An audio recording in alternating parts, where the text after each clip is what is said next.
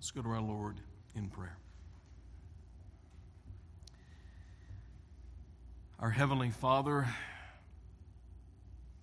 as we do reopen your holy word to hear it proclaimed, we humbly ask that you will not let any of us hear it today in vain. Instead, Father, we trust the Holy Spirit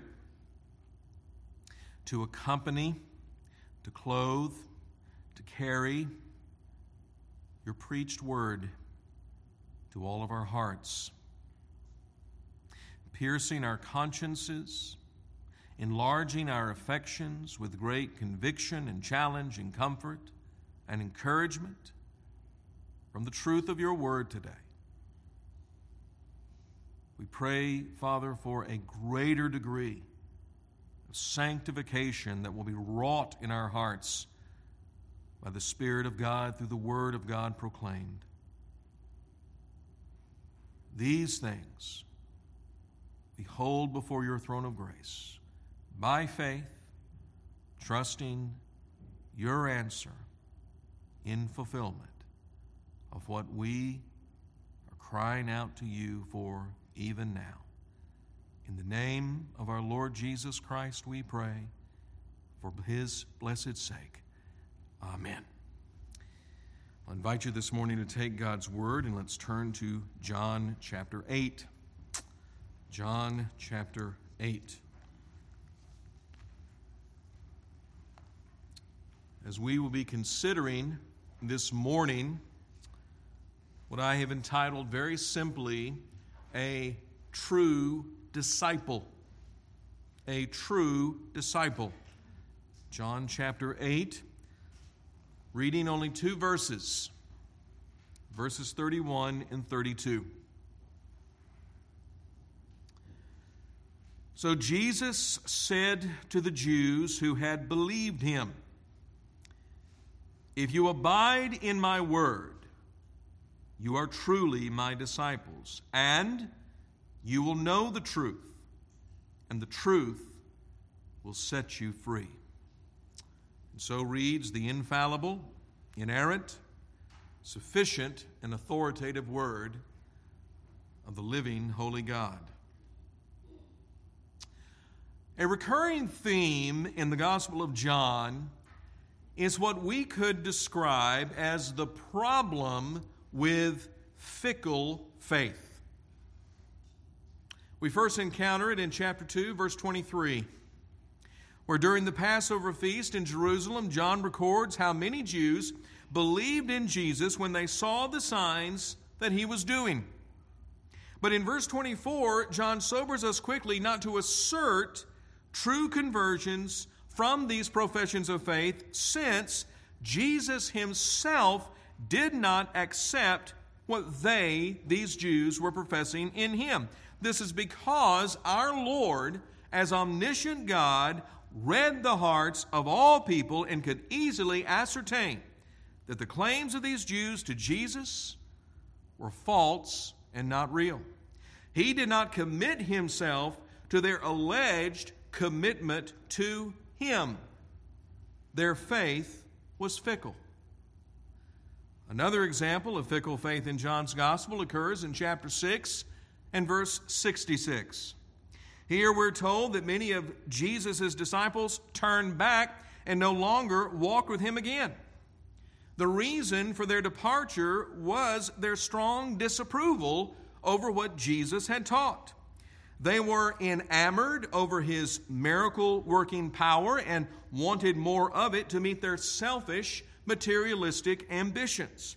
However, when Jesus set forth his strong teaching concerning his person, his work, and the only way that they could be accepted by God, which is through faith in God's only Son, these Jews in the synagogue at Capernaum renounced whatever faith they had in Jesus.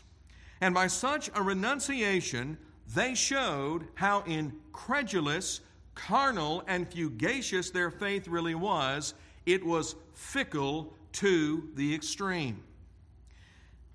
The obvious and searching point in these examples of fickle faith is that not all who profess faith in Jesus Christ are expressing a genuine faith. There are those who may seem sincere at the beginning in all their claims, only to be found out as false in the end. This is why one's pronounced faith in Jesus must be tested over time. It must be challenged with various trials that will put it through the wringer to see if it is real and not fake. Like the stony ground hearers in the parable of the sower, who initially heard the gospel with gladness and gave all appearances to believe it in truth, but their faith was fleeting because, as Jesus teaches, in a time of testing, they fell away for good. And to such a transitory, capricious faith, the Apostle John lays great stress as a warning to us all that we need to be sure and certain that we really are what we claim as followers of Jesus Christ. Well, with this in mind, we turn our attention to John chapter 8, verses 31 and 32, where we see here another group of Jews who are reported as believing in Jesus.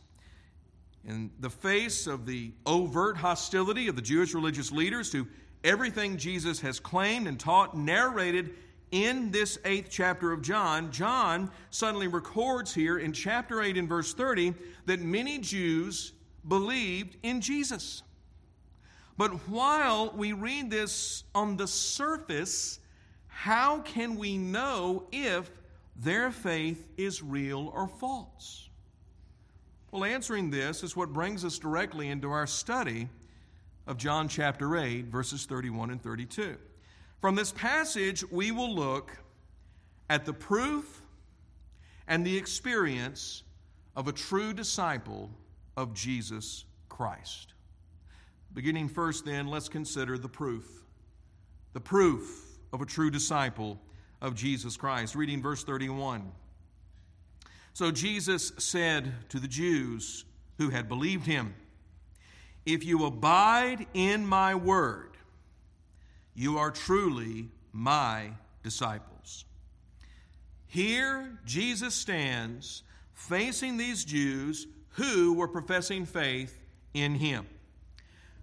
But what is his immediate response to their claim of commitment to him? He says, If you abide in my word, you are truly my disciples. By this single statement, Jesus sets forth one of the chief marks of one of his genuine disciples. It is abiding or remaining in his word. In other words, to continue in his word is not a condition of true discipleship, rather, it is a manifestation of it. It is one of the surest proofs that what one claims as to their faith in Jesus Christ is valid and not bogus. The term translated here, abide, is the key word in this statement. And it comes from a Greek verb that carries the idea of dwelling, lodging, continuing, settling, resting, and enduring. It's a very rich Greek verb. So then, to abide in Jesus' word is to settle the whole of our life in His word and to remain there in persevering faith. Only such people as these does Jesus say are truly my disciples. Notice that he doesn't say they will be his disciples. This is not a future tense. He doesn't say they will be his disciples, but that they already are. They already are his disciples. And what's further is Jesus says that they are truly my disciples. The adjective truly is in the emphatic position. Therefore, what is clearly being highlighted here, what is being underlined here, is the difference between a disciple that is authentic versus one who is not. But we might ask the question what exactly is a disciple? The reason I believe this is a very important question is because there is a teaching which says you can be a Christian and yet not be a disciple of Jesus Christ. This teaching maintains that there are those who have accepted Jesus as their Savior, but whose lives are not committed to following Him as Lord. And so, to such people, they have an assurance they'll be in heaven, even though their lives on earth give no evidence whatsoever that they even belong to Christ. Their hope is resting in a decision they made or a prayer they prayed many years ago, but their lives over time have proven that whatever religious experience they may have had, it bore no fruit as to a life committed in love and obedience to Jesus Christ. Their life does not demonstrate a life abiding in the Word of Christ. And yet, such people like this, it's amazing, but they really believe they're right with God and going to heaven because they've been told, they've been taught that there is a difference between a Christian and a disciple of Jesus Christ.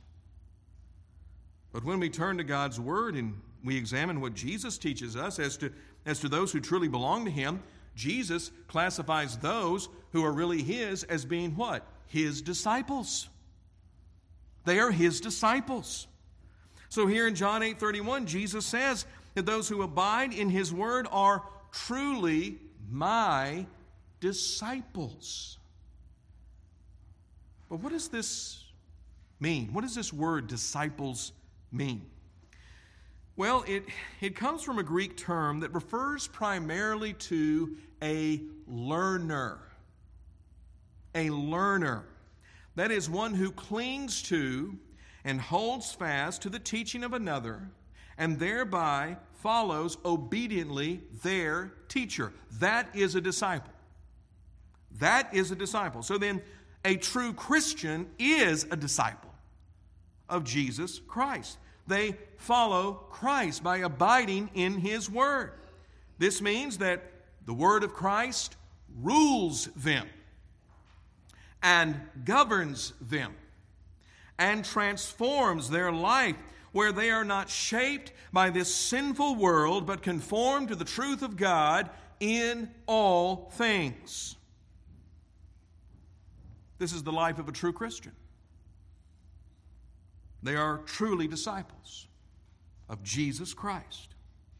But such a life is proven, as one example, by what Jesus sets forth here in John 8 31.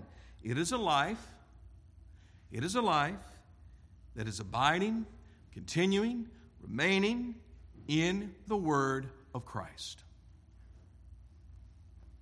It is just such a life we see in Psalm chapter 1 verses 1 and 2.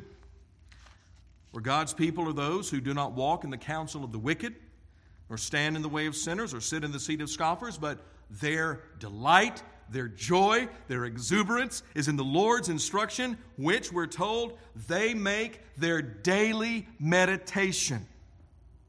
We also see this same life described in Psalm 119 as the person who guards their life by God's word hiding God's word in their heart and looking always to the word of God as a lamp to their feet and a light to their path in this fallen, dark world of sin. This is what abiding in the word of Christ looks like. Furthermore, it is a life of total submission to all that Jesus teaches. So Jesus says in Matthew 11, verses 28 and 29. Come to me, all who labor and are heavy laden, and I will give you rest. Take my yoke upon you and learn from me, for I am gentle and lowly in heart. To take the yoke of Jesus upon us is to yield ourselves in full submission to the authority of His Word. It is to both learn and obey what He teaches. And such an action like this, beloved, listen, such an action like this is not true of only some Christians, while other Christians know nothing of this kind of submission to the Word of Christ. No. No. This is the life of every true Christian because every true Christian is a true disciple of Jesus Christ. But certainly the greater and more principal doctrine taught here in John 8:31 is what we know as the perseverance of the saints. The perseverance of the saints.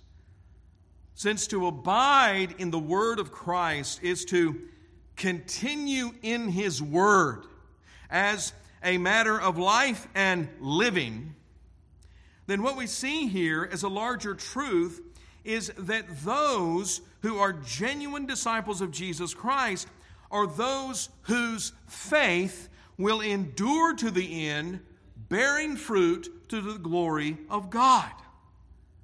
This is why A.W. Pink, commenting on this very text, John 8 31, Pink wrote this. He says, It is not how a man begins, but how he continues and ends. Listen to that. It is not how a man begins, but how he continues and ends. That's what's most important regarding one's profession of faith. There are myriads of people throughout the history of the church who started in what seemed a promising way, only to defect and depart from everything they once professed to believe. Such people were the aforementioned stony ground hearers in the parable of the sower. They turned away from Christ because they were never his true disciples to begin with. The Apostle John speaks of such people in his first epistle. In 1 John chapter 2 and verse 19, he says, Of such people, they went out from us, but they were not of us.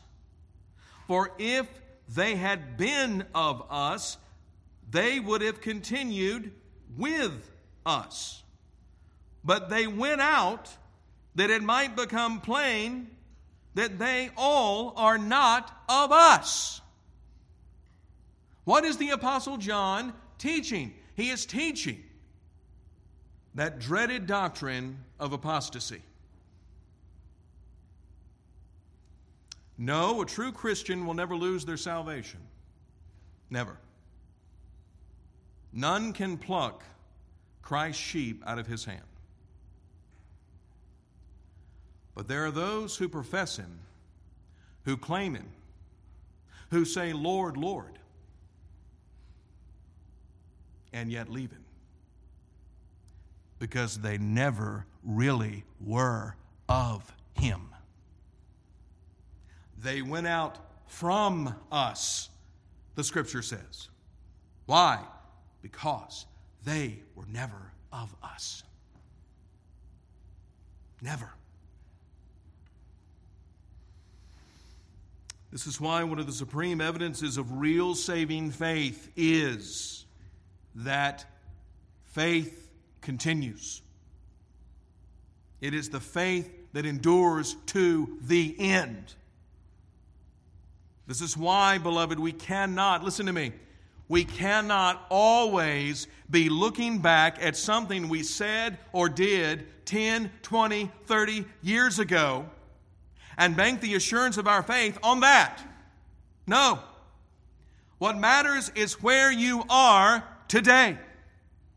What matters is, is if you are abiding in the word of Christ today. And if you will continue in his word tomorrow. The Christian life is just that it is a life. It is a life. It is a life lived. When Jonathan Edwards wrote his classic book, A Treatise on Religious Affections, in 1746, among many things in that great work, he unpacked 12 different signs of a true conversion to Christ. But among these 12, the one Edwards devoted the most content to was number 12, which he described as Christian practice. Christian practice. He wrote that this sign of conversion is the sign of signs because it is the evidence and crown of real godliness. He said it is the proper proof for the saving faith and knowledge of Christ that the practice of one's life proves the validity of their faith. This means that they're not just a Sunday only Christian, but a worldly sinner the rest of the week. Listen to me, my friend. That's not a Christian, that's a hypocrite. That's a hypocrite. No, if someone is truly closed with Christ in a real conversion, then it's not just a part of their life which has been affected, but the whole of their life has been changed. They think and feel and talk and act differently than what they were before Christ saved them. What does 2 Corinthians 5:17 say? 2 Corinthians 5:17 says, if anyone is in Christ, he's what? He's a new creation. A new creation. And how does Paul qualify the evidence of a new creation? He says, The old things have passed away. Behold, all things have become new.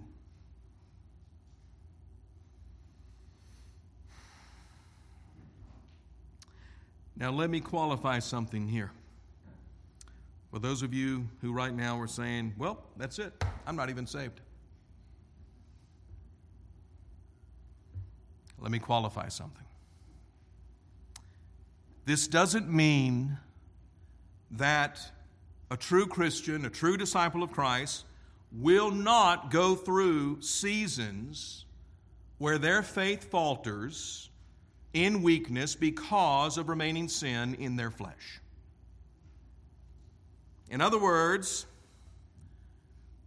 and this just ties in with the expository reading from Psalm 38 a true disciple of Christ will sin.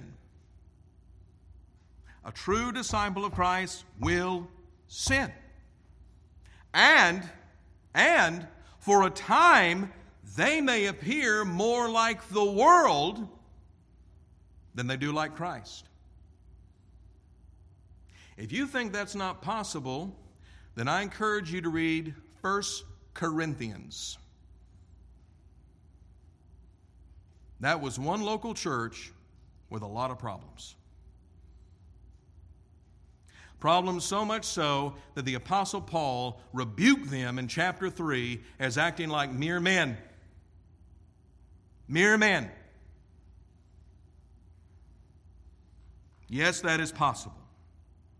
But, now listen closely, but the difference between a true and false disciple is that a true disciple of Christ will always get up from where they have fallen and turn back to the path on which Jesus is leading in humble repentance by his word and spirit.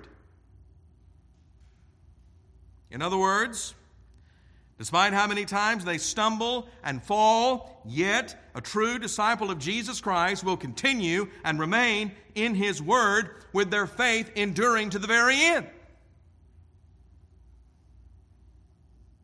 So, for example, when the Apostle Peter fell away from Christ by denying his Savior and Lord, yet he did not leave Jesus permanently. He returned to the Lord and was restored and renewed in his faith. But when Judas, when Judas Iscariot fell away from Christ by denying the Lord. His fall was fatal and permanent because his faith in Jesus was false. Judas proved a life not abiding in the Word of Christ, whereas Peter proved a life that was abiding and remaining in the Word of Christ. Hence, the difference between a disciple who was false and a disciple who is true. So then, the proof, the proof of a true disciple of Jesus Christ is exactly what Jesus himself tells us. If you abide in my word, you already are truly my disciples. Remaining in the Word of Christ is the proof, the manifestation of true discipleship. But from the proof, let's now consider very briefly the experience of a true disciple of Jesus Christ. The experience Reading verses 31 and 32 together with our emphasis now on verse 32. If you abide in my word, you are truly my disciples, and you will know the truth, and the truth will set you free. To abide in the word of Christ is to know the truth of his word and by it, the truth, be set free. This is the genuine experience of every true Christian, of every true disciple of Christ. In the first place, a true disciple of Christ will know the truth of his word. A true disciple of Jesus Christ will know the truth of Christ's word. Jesus says that his disciples know the truth. They know the truth. The knowledge referred to here is the kind that is experiential. It is experiential. It is not cold, clinical, stale intellectualism. It is not the kind of knowledge you gain merely from a book in some kind of academic sense that doesn't affect your life. No, when our Lord says that his disciples shall know the truth, this knowing changes who you are and where you're going. But what is it that a true disciple of Jesus knows? Well, he knows the truth. Well, what is this referring to? Well, keeping this in the immediate context of John's gospel, the truth a true disciple of Jesus knows is the whole doctrinal truth concerning Jesus, his being as the God man, his mission as Savior, and the call and promises of his saving gospel. Abiding in the word of Christ, therefore, results in a progressive, experiential knowledge of everything revealed about Jesus as the Christ, the Son of the living God, by the word of truth. In the second place, though, by knowing the truth of Jesus in a saving way, that saving truth results in our freedom from sin, which can only come by Jesus Christ Himself. What does Jesus say? But in knowing the truth experientially, we shall be set free by this truth. You will know the truth, and the truth will set you free. The truth will set you free. The truth that will continue to liberate every Christian is the truth of the gospel. And what the gospel frees us from is the guilt, burden, and dominion of sin as it points us, not once but continually, to Jesus our Lord, by whose life, death, and resurrection is the saving power that has set us free forever from sin's fatal bondage. This is the experience of a true disciple of Jesus Christ. But the question has, has to be asked Is this your experience? Is this your experience? Can you say this morning that you are, in fact, and by experience, a true disciple of Jesus Christ? Are you abiding in His Word? Does your life at all points show and prove that the Word of Christ rules you, shapes your thinking, controls your feelings, guides your steps both privately and publicly? Is this where you take up your residence? Where you lodge as your home? Where you are settled, where you are settled in as a way of life and living, abiding in the Word of Christ as your Lord and Savior? Is this your life? Is this your practice? What does your profession of faith in Jesus Christ, listen, what does it say about you? What does it say? What does it really prove? What does it really prove? And I'm not asking, what does it prove about you yesterday? Oh, no. What does it prove about you today? Today.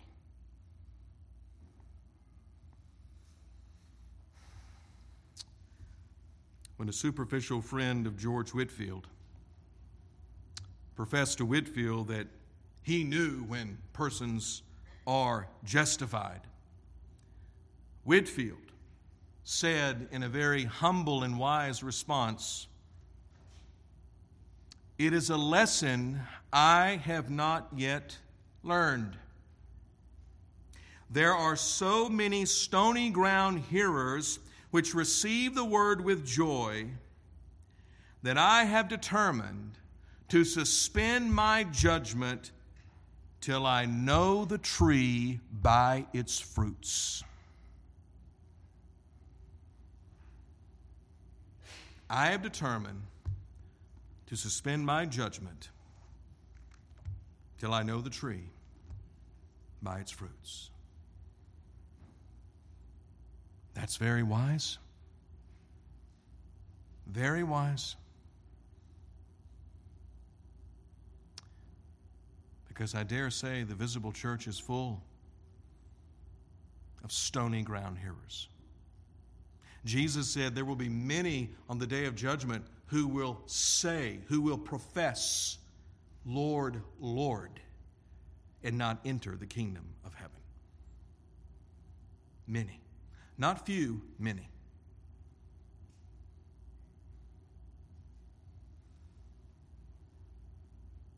If you're a true disciple of Jesus Christ, then the manifestation of that life, the manifestation of that claim, will be a life lived continually in the Word of Christ. You will remain, you will abide, you will continue.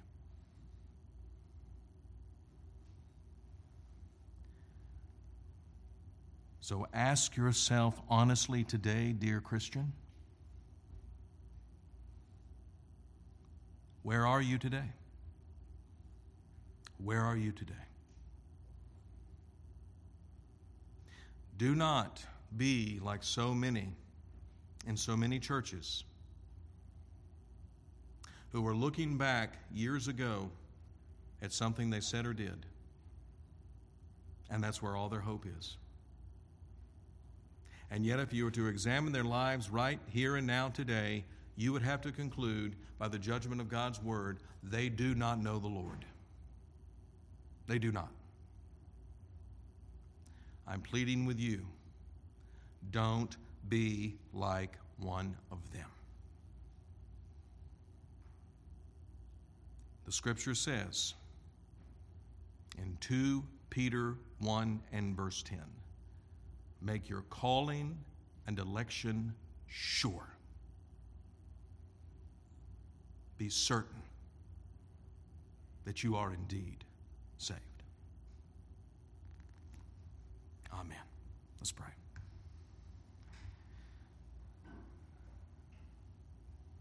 Our Holy Father,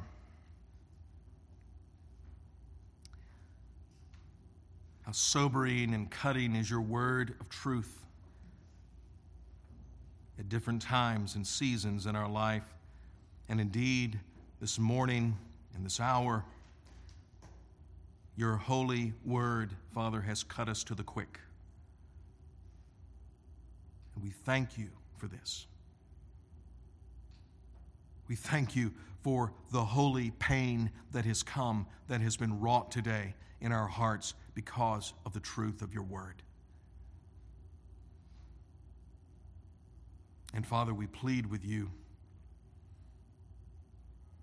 Let us not be self deceived. Let us not be like that stony ground hearer.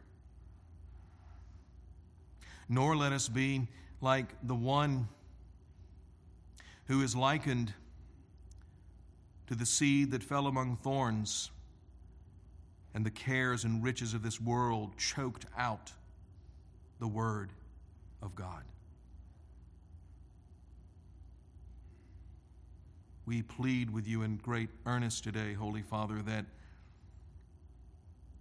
in light of what we have seen and heard from your holy word,